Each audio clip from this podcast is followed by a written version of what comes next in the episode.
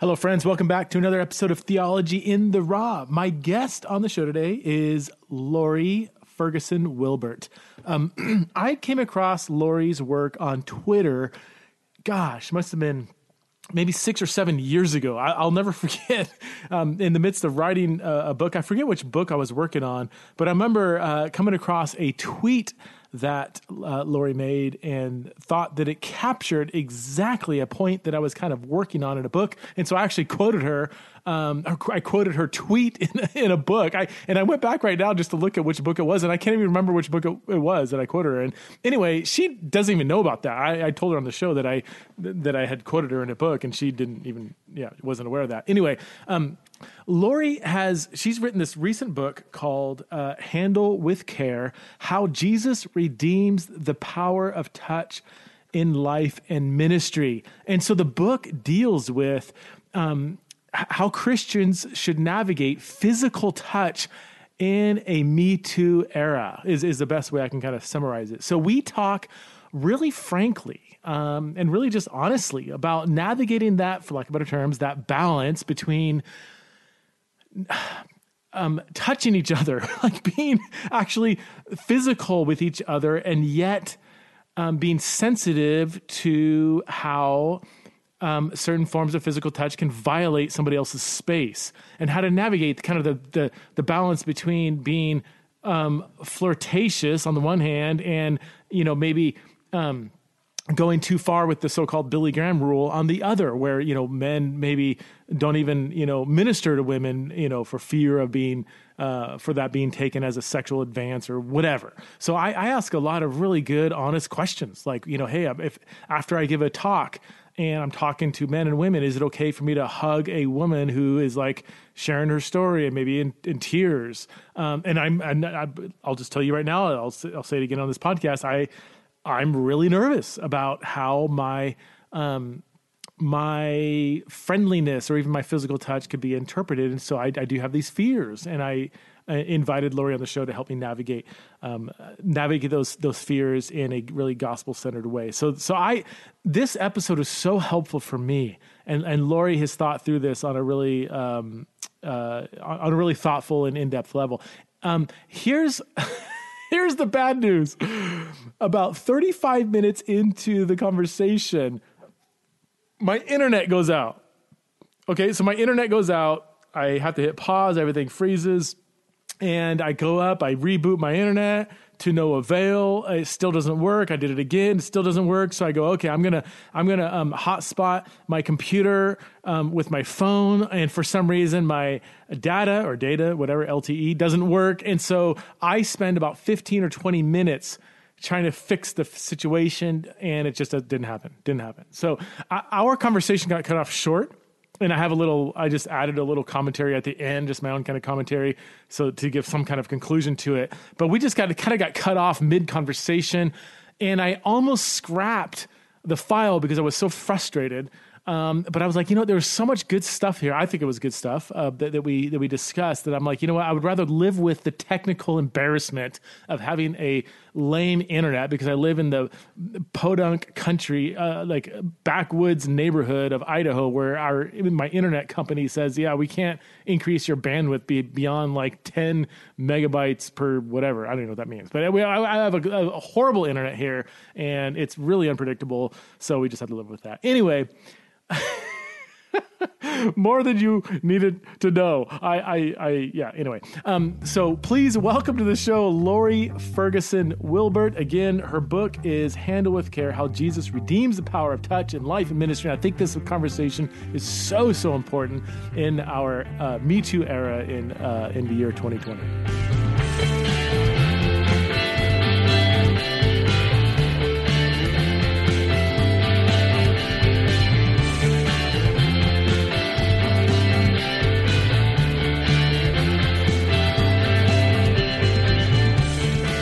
I am here with, I used to say Lore, but it's actually Lore, technically, right?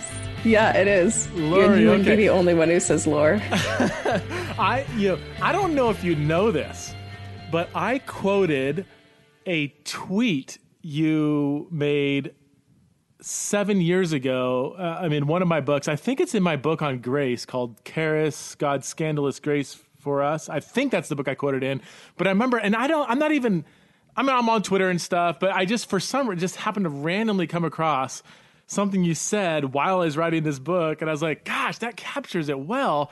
I didn't even know who you were. And since then I've been following you more. But anyway, so did you even know that? You're quoted, one of your tweets is quoted in a footnote in some book I wrote a long time ago. No, I've just been found out that I haven't read your book. I'm sorry.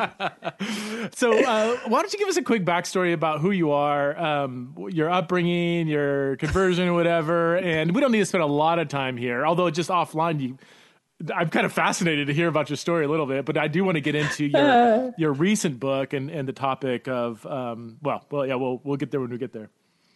Yeah. So, raised in as we were talking about before we start hitting record, raised in a pretty fundamentalist, family. I wouldn't say even super religious, just super fundamentalist, family, and, did not ever really hear the gospel till I was 29.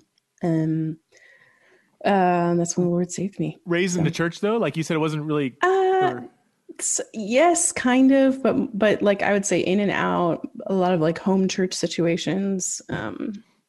So I wouldn't say it was definitely not like a mainstream Christian environment, and certainly not a gospel environment at all. Like I thought the word grace was a girl's name. Wow, really?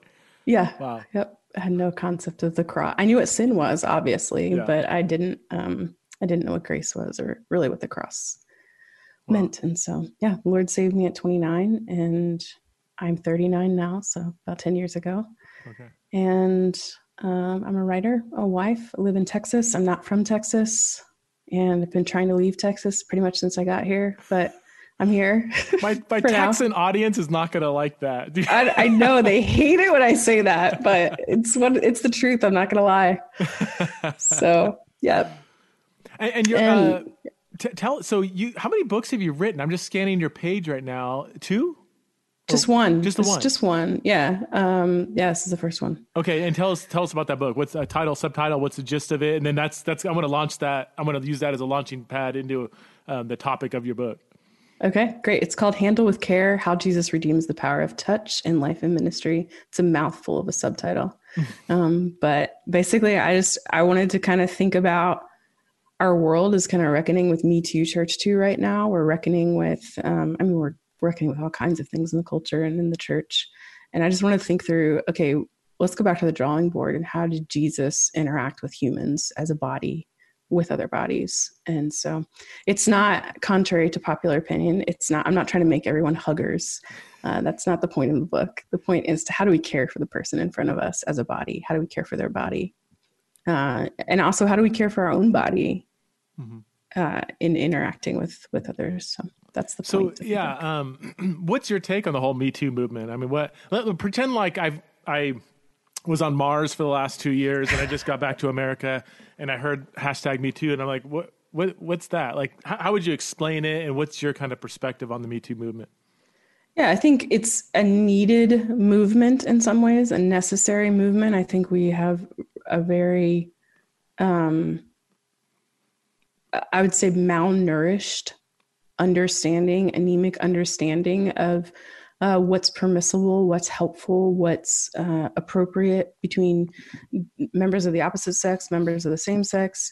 And so I think Me Too is necessary to sort of say, like, sort of lay down the flag and just say, hey, there's a problem in the way that touch is handled and inappropriately handled, both in the church and out of the church. And I think outside the church, we see it sort of carte blanche, like, take whatever you want. And so Me Too is kind of a call to just say, you can't do that. You can't treat people like that. But I think in the church, we have such an underdeveloped understanding of touch and what's appropriate to the point that we just sort of lay down laws. We put sort of the Billy Graham law in place and we just kind of have these sort of arbitrary rules and we don't actually really think through how those things care for or don't care for the people in front of us and around us or even our own hearts. So I wasn't raised nearly as fundamentalist as you are, but conservative Christian. I mean, yeah. John MacArthur, environment, everything. And I would say I maybe intuitively, I don't think it was like pounded into me, but I would say I adopted a sort of Billy Graham Rule on steroids.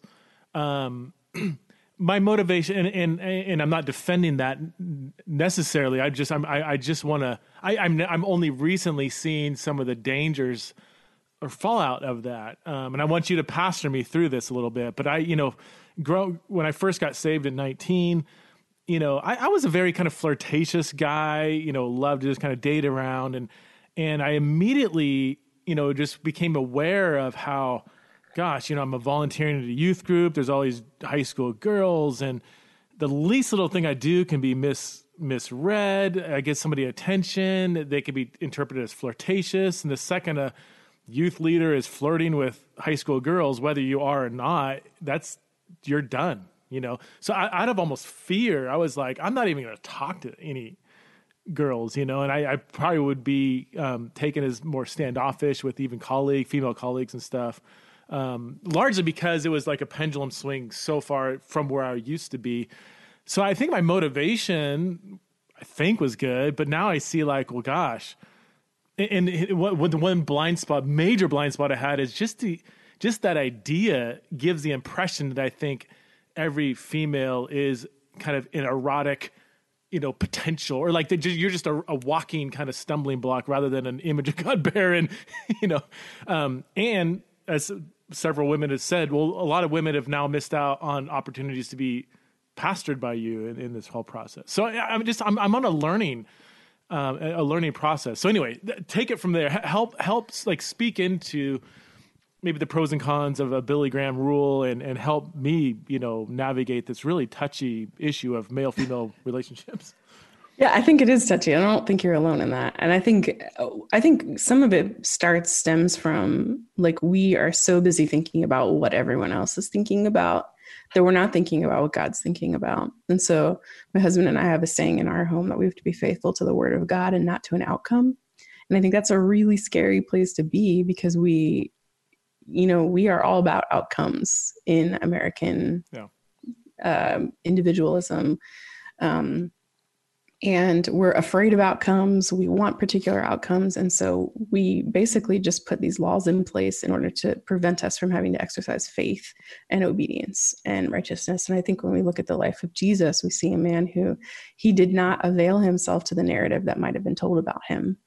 He availed himself. He said again and again, I'm doing what I see my Father doing. My food is to do the will of my Father. And so how do we do that? Because we're not Jesus. How do we do that? I think it means I think in a lot of ways, you have to take a really big step back. So a lot of people are like, oh, you just want to make everyone huggers. I'm like, no, I actually think we need to take a big step back from both laws and licentiousness in these areas. And we need to take a good hard look at why we're doing particular things or why not. And so in the book, I talk about a pastor I knew who he refused to engage with women, so he wouldn't hug them. He wouldn't meet alone with them. And I asked him one day, we had a good friendship, and I asked him, what's behind that? What's going on there? And he said, well, my wife was had an inappropriate interaction with a pastor when she was young. And I just don't want to give her any reason to think that I might do the same thing.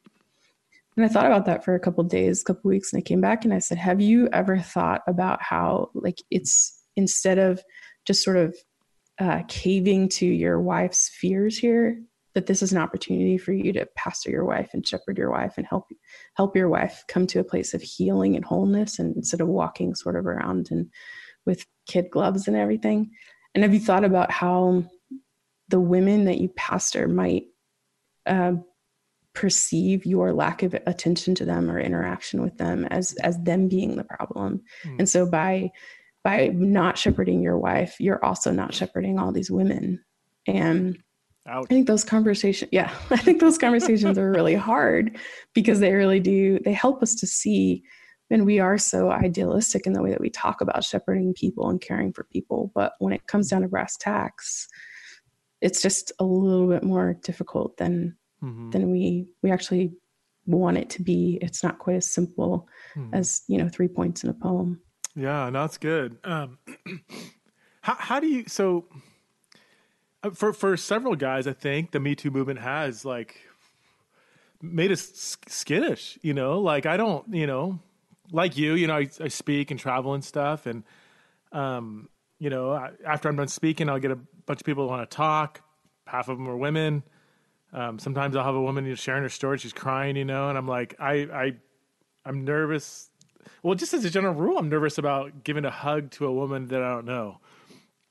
And I would say I'm fine hugging strangers, whatever. I hug guys all the time, but I'm nervous. Is that okay? Because it's like, what if they've been sexually abused? What if my hug communicates something that I'm not intending? But then by not hugging, yeah, I don't know. It's such a weird place to be. What's your advice to me as a person? Yeah. So I talk about this a lot in the book. Okay. And I think what my aim is to help the reader understand that we are people of faith. So we are not people who walk by arbitrary rules. And so we have to, so every interaction that we have with every human, including our own self, is an act of faith. So it's an act of faith to practice self-care. It's an act of faith to have platonic, good, healthy touch in marriage that isn't sexual. It's an act. These are all sort of acts of faith that we engage in. And when it comes to people we don't know, so I would say in the situation that you came up with, and I just want to say this, I'm very, very careful in the book to not give prescriptive advice or counsel. Okay. I think that that's the worst thing that I could do because I'm not you. Yeah. And I'm not that person standing in front of you. Right. You have a story that's unique to you and no one else has your story. And she has a story that's unique to her and no one else has that story. And I think sometimes we tend to bring our story with us and think that everyone needs to sort of meet us on our story's terms instead of meeting them and just saying I don't know your story, but I'm going to sit with you and hear it. And then maybe make a faith call of what needs to happen in that moment. And so sometimes a human does need a hug. I used to be on the prayer team at my church and I was standing up front last summer and this woman, never saw her before in my life. She came up and, there's 1,500 people in the sanctuary. And this woman came up and just said, I need a hug. Can you just give me a hug? Can you just hold me? And so I just held her for 5 minutes and I thought, sometimes that's just what people need. That's what they need in the moment. They do need to be held. And even for someone, and this is not prescriptive. I just want to be really clear about that. But even for someone who's experienced abuse, to be pulled close, to be held by someone can be profoundly healing.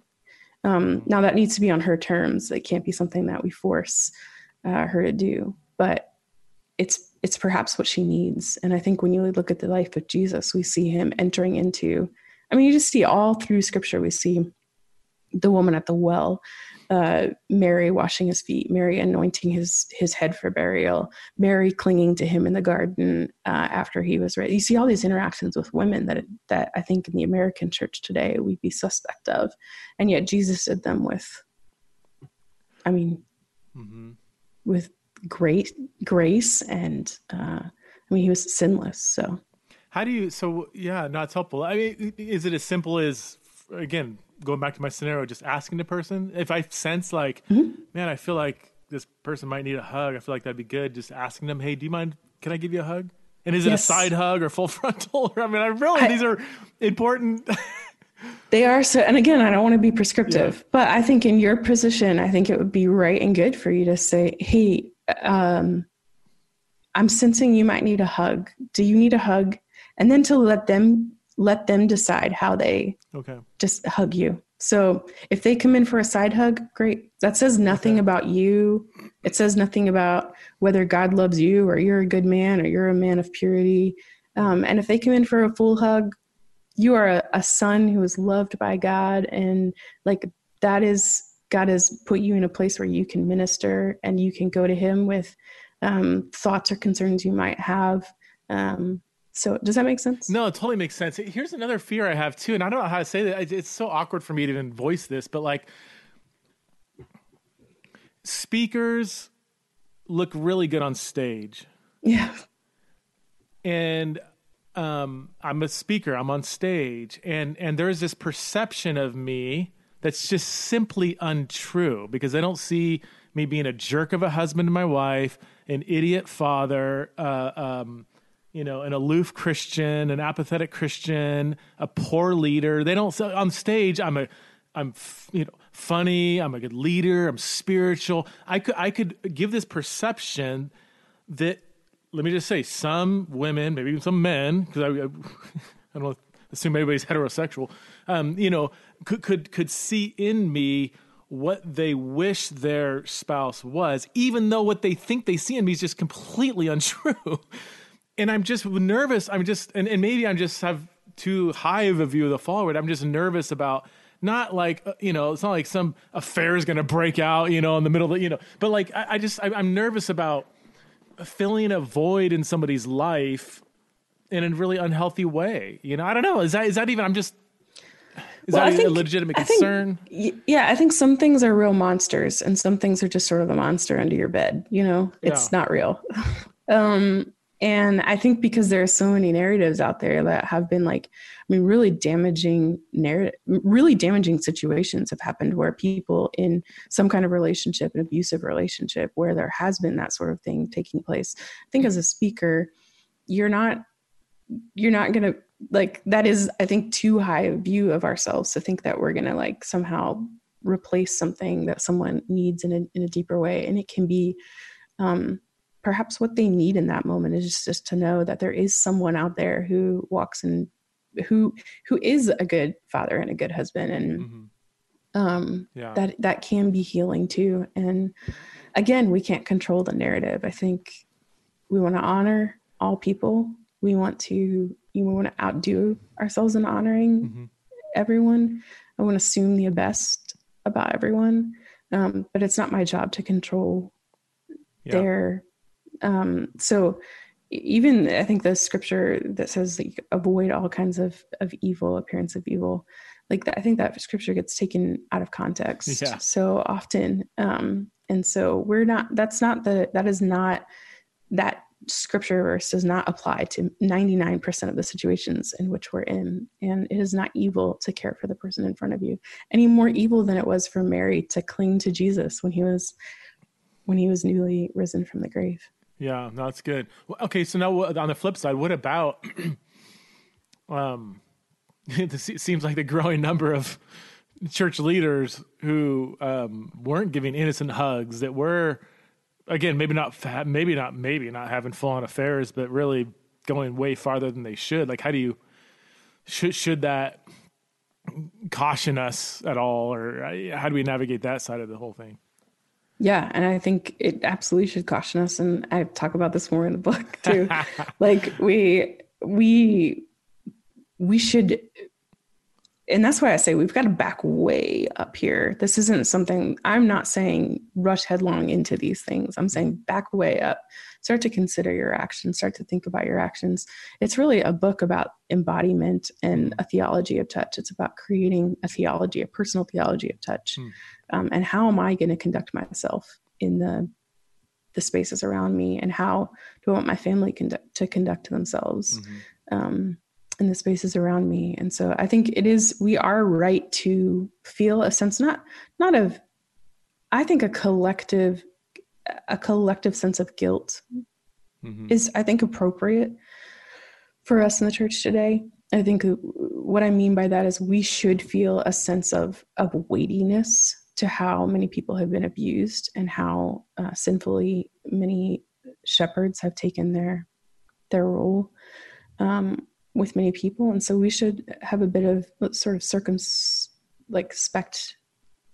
we should be really circumspect about this. There aren't easy answers to these questions. Yeah. There should be some hesitation on behalf of both male and female leaders. Yeah. What did you say some negative things that the Me Too movement has done or created, if there are any? Oh gosh, you're going to get me in trouble here. I think I heard a politician of all people say this a couple of years ago. He said it's a needed movement, but there are going to be some mistakes. And that's, I think, when we look at any sort of revolution, any sort of movement, we can see sort of, if we're discerning people, we can see the goodness in the movement. We can see the needed things, but we can also see that, man, hashtag activism can lead to a sense. I mean, here's one thing. It can lead to a sense of accomplishing something without actually accomplishing something. Mm-hmm. It can lead to false accusations, which are profoundly damaging. I mean, personally, I know several men who have been falsely accused and how devastating that has been for them and their families and just their everything about them. So I think we do need to be really careful and mindful. I think this is a moment when, you know, we need to be wise as serpents and gentle as doves. And by that, I mean, we need to believe people when they come to us with a story. We need to believe that they have an experience, and whether the experience that they're communicating to us is fully 100% true, it feels 100% true to them. And so we need to begin to interact with them as human image bearers and not just... sort of sweep their experiences under the rug and things like that. I am nervous about, and I don't think I see this in the church as much, but I guess in the broader culture, the whole, you know, believe all women. I think, I mean, that's just the biggest crock. I get where it's coming from, but I mean, really, it is ironic with the people promoting that, then they get accused and like, oh no, yeah, believe all women except that woman who just accused me of something, you know, it's, so I don't know. It's just, it has a very thin, distorted anthropology behind it, as if just because you're a female means you don't lie or you don't, you know, you're sinless or, you know, don't. At the same time, maybe it's an overcorrection of not believing any women, you know, or assuming that they're not telling the truth when in many cases they are. I don't. Do you have thoughts on the believe all women? Am I out to lunch on my? No, you're not out to lunch. I think you're right. I think that the Christian worldview says that, like, I mean, from our first parents, you know, sin has entered the world, and we don't believe all people. We should be judicious and wise, and we want to be wise people. God has given us the fruit of the Spirit. He's given us His Holy Spirit to help us to be wise and discerning, and to, you know, Proverbs talks about the first to state his case seems right until the second comes along. And so fortunately we live in a land, sadly we live in a land that's like, you know, whoever's making the squeaky wheel kind of is the one who's right. But we do live in a country where there are laws and hopefully a due process that will take you through that, and hopefully the truth comes out. I think it is very much in backlash to, I mean, generations of women who haven't been believed, which is really grievous. I mean, if you think about it, just years and years and years, I mean, generations. Yeah. Generations and generations of women haven't been listened to. And I think, one of the things that I think I really like, it's necessary for us to consider is that, one of the books I quote from extensively in the book is The Body Keeps the Score by Bessel van der Kolk. Such a good book. Oh man. Such a good book. Yeah. But he talks about sort of, the way that even generationally bodies keep the score. So he's talking in reference to slavery and how, Black bodies are still keeping the score today. They are still bearing on them sort of the scars of slavery from generations ago. And that's really profound. And if we can understand even the scars that our own bodies bear, and I talk about this in the chapter on broken bloodlines. If we can understand our own stories and the scars that we bear and the wounds that we bear on our bodies, we can begin to see that everyone around us is carrying a story with them. They're carrying scars, they're carrying wounds, their body is keeping a score of something. And so this sort of believe women mantra that's out there is in some ways you're just seeing the scar of generations of women not being believed. Yeah, no, that's that book just blew me away. I mean, I'm glad to see it's being so wide. I think it came out like 5 years ago and it's still like bestseller. Yeah. It's such a good book. apart from physical touch, what about just verbal compliments, you know? And again, I'm going to get really specific because this just goes through my mind all the time. I mean, I am nervous complimenting another female on their physical appearance. Is that, help me navigate that? Like if a girl, yeah, I mean, it, and part of this is, you know, my wife, who doesn't have a history of abuse or anything, she's, you know, grew up good church experience, good experience with guys and everything. But when another man like compliments her physically, she gets a little bit like it just doesn't feel right to her. And that's just her, you know, whatever. So I kind of wear that a little bit like, man, if I compliment, hey, that's a beautiful dress, that really makes you look good. Like, should I be nervous about giving physical compliments on another female? Or again, I know you're not going to be prescriptive, but help me. Well, I'm going to say this. We are complex humans. So we are bodies, minds, spirits, souls, hearts. We are all those things. And sadly, I think we have sort of deconstructed the body. We've deconstructed all of that complexity. We've deconstructed it. And we sort of compartmentalize all these different parts of humans around us and even our own selves. And that has led to all kinds of issues in the church. And I think when we merely see or appreciate a human image bearer in front of us for one aspect of who they are, mm-hmm. their beauty or their mind or their heart, and we continually affirm that part of them, we're participating in a desecration of their whole complex image-bearing personhood. And so when we merely treat them as bodies or merely treat them as minds, and we see this everywhere, when you start to see it, you can't unsee it. And so our job as believers is to image God in the way that he brings all those things. He brings sort of compartmentalized things together. And we see that in the Godhead reflected in his oneness. And so I would say that's a sort of a theological answer to your question. And I think when it comes to a practical answer to that question, I want to step back from seeing my brothers and my sisters as primarily, and this might get me in trouble, primarily men and women. And I want to see them as humans. And I want to see them as image bearers primarily. And so, and even I talk about this in the chapter on marriage. I'm not primarily a wife, and Nate isn't primarily a husband. He's primarily my brother in Christ and an image bearer of God.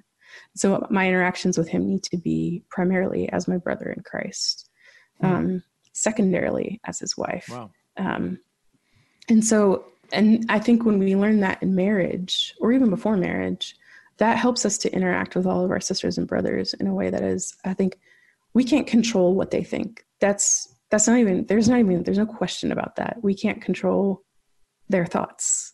We aren't in the business of mind control. So would you say we shouldn't be concerned about that? So again, going back to I'll just confess my fear of like, gosh, if I'm nice to this girl, man, you look so good today. I've even working out, or if I mean something in a I'm just trying to honor another human being. If my motivation's right, I shouldn't worry about how that might be received. I think it's always going to take some sort of inventory of the words that we speak.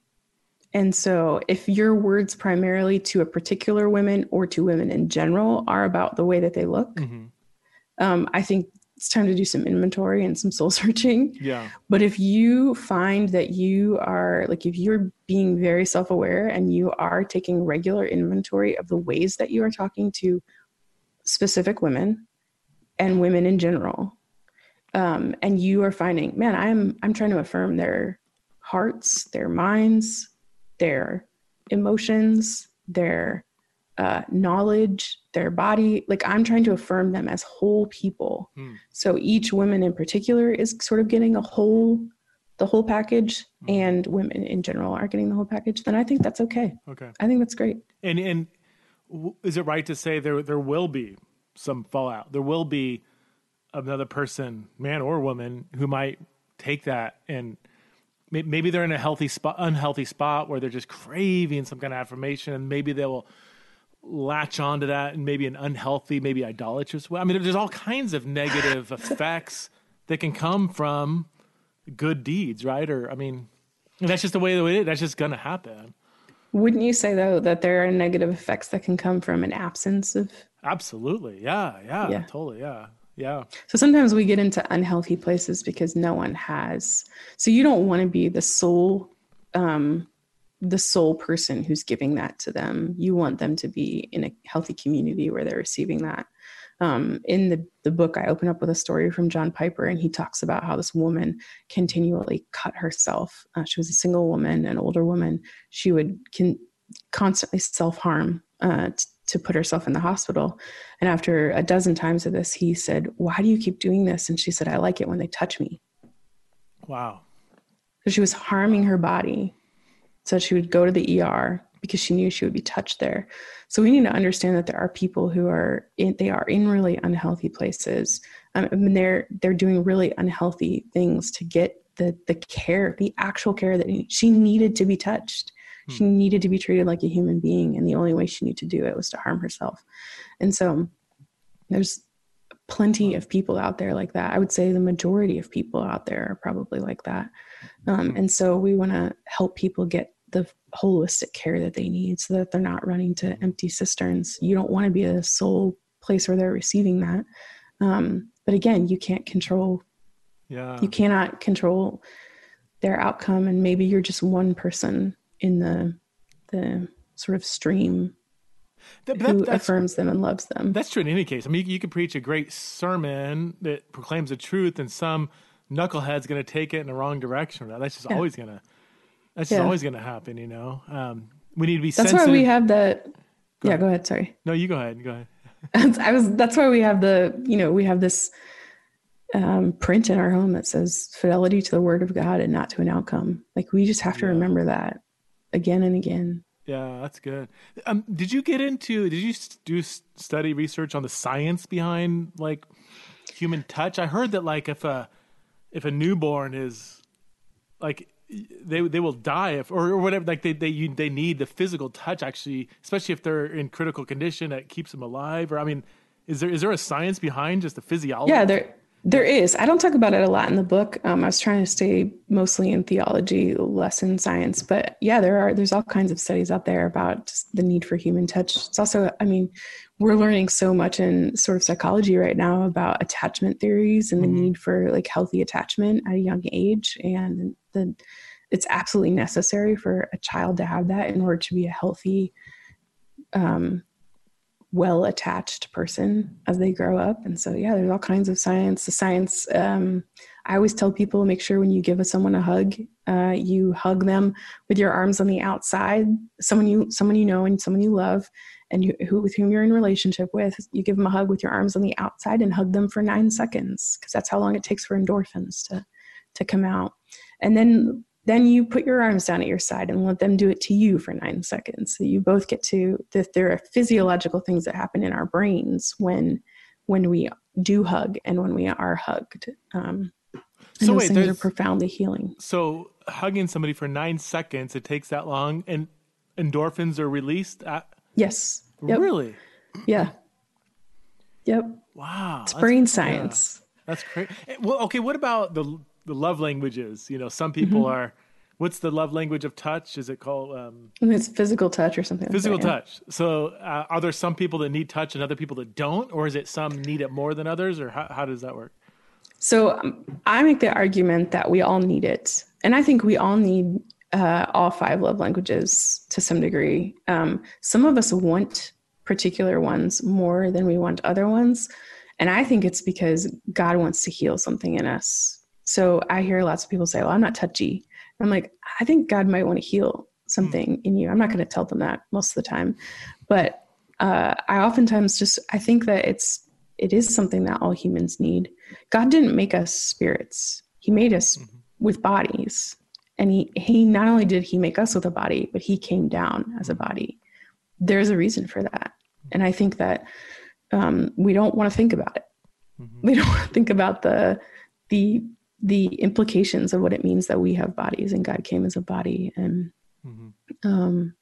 So yeah, I think we actually need all 5 love languages. No, that's good. Yeah. So you're saying if somebody is like, oh yeah, physical touch, no, that's not my thing. You would say that maybe some people need it more than others or resonate with it more than others. But if somebody's like, I don't want that, it makes me uncomfortable, then there might be that's coming up a place of unhealthiness, would you say? Typically. Oh, are you there? And that's where we got cut off. Oh man, how frustrated. I literally spent about 20 minutes racing around my house trying to get the internet going, rebooted it twice, tried to hotspot my phone to my computer, and nothing's working. My internet is gone. My internet has the coronavirus, I think. I don't know what happened, but that was such a bummer because I was so enjoying the conversation. And man, I just so appreciated Lore's perspective, just that balance between, I don't know, like being sensitive to someone else's narrative, you know, and being sensitive to how your actions might be taken. And yet not letting that sensitivity or you know, let's just say fear, dictate our, all of our actions. And so I hope you enjoyed that conversation. Again, the book is Handle with Care: How Jesus Redeems the Power of Touch in Life and Ministry. And I want to just read, she has a blurb on the back of her book that I think's, you know, really helpful in connecting the gist of the book to a lot of the things we're talking about. Lore says this, whether it's fearful side hugs on one side or sexual abuse on the other, both the culture and the church aren't doing very well with touch. Singles are staying single longer, dating is wrought with angst over purity, and marriages struggle to not interpret all forms of touch as sexual. Even the Bible seems to have endless rules about not touching things. There is simply no place where touch doesn't seem threatened or threatening. But a curious thing happens when Jesus comes into his ministry. He touches. Jesus touches the sick and the outcast, the bleeding and the unclean. What can it mean for families, singles, marriages, churches, communities, and the world to have healthy, pure, faithful, ministering touch? Somewhere in the mess of our assumptions and fears about touch, there is something beautiful and good and God-given. As Jesus can show us, there is ministry in touching. So, yeah, I don't know. I reflect on my own trajectory in this kind of conversation. And I talked about it a little bit in this podcast, and I've talked about it in other podcasts, how I've, just, for lack of better terms, of kind of error on the side of the Billy Graham rule, and just not being, just being overly maybe concerned with not sending mixed signals or not being, not touching somebody in a way that could be offensive or taken the wrong way. And I've erred in that direction, but I want to grow in this area and figure out, it's so cliched, I hate even saying it, but I truly want to figure out how to embody the rhythm of Jesus when it comes to touching other physical humans. And some people might say, well, Jesus was sinless, and so he could touch and be touched by other females, and it wasn't an issue. Well, I don't like that line of reasoning. Yes, Jesus was sinless, but he was tempted in all ways that we are. So all of the temptations that we experience, according to the book of Hebrews and other passages, Jesus experienced those too. The whole point of his, not whole point, but a large point of his incarnation is to embody the pure essence of what it means to be human, which means going through the struggles that we went through, though without sin. So I just don't like always punting to Jesus' sinlessness and therefore say, well, what Jesus did here isn't really what we should do. Or I just don't think I think it's the exact opposite, right? We should look at the life and rhythm of Jesus and say we should live like that. So if Jesus did, have a healthy boundary between, or healthy balance between boundaries and also not letting fear control how he touched other people, then I think we should model that. So I'm going to keep working at this. I'm going to keep trying to navigate that balance. It's not easy, and I will continue to wrestle with fear of how things might be misread. But I also I want to embody Jesus to both males and females, and so yeah, I'm going to keep trying to wrestle with how to do that. So I hope you enjoyed this episode, and sorry again for the technical difficulties towards the end there. But I almost just ditched the whole thing and said, all right, well, we'll just scrap this. But I think there was just too much good stuff here. I didn't want to throw away. So we'll just have to live with kind of the technical lameness at the end here where my internet just got tanked. So thanks for listening again to Theology in the Raw. I encourage you to go buy and read Lore's book. And until next time, we'll see you on the show.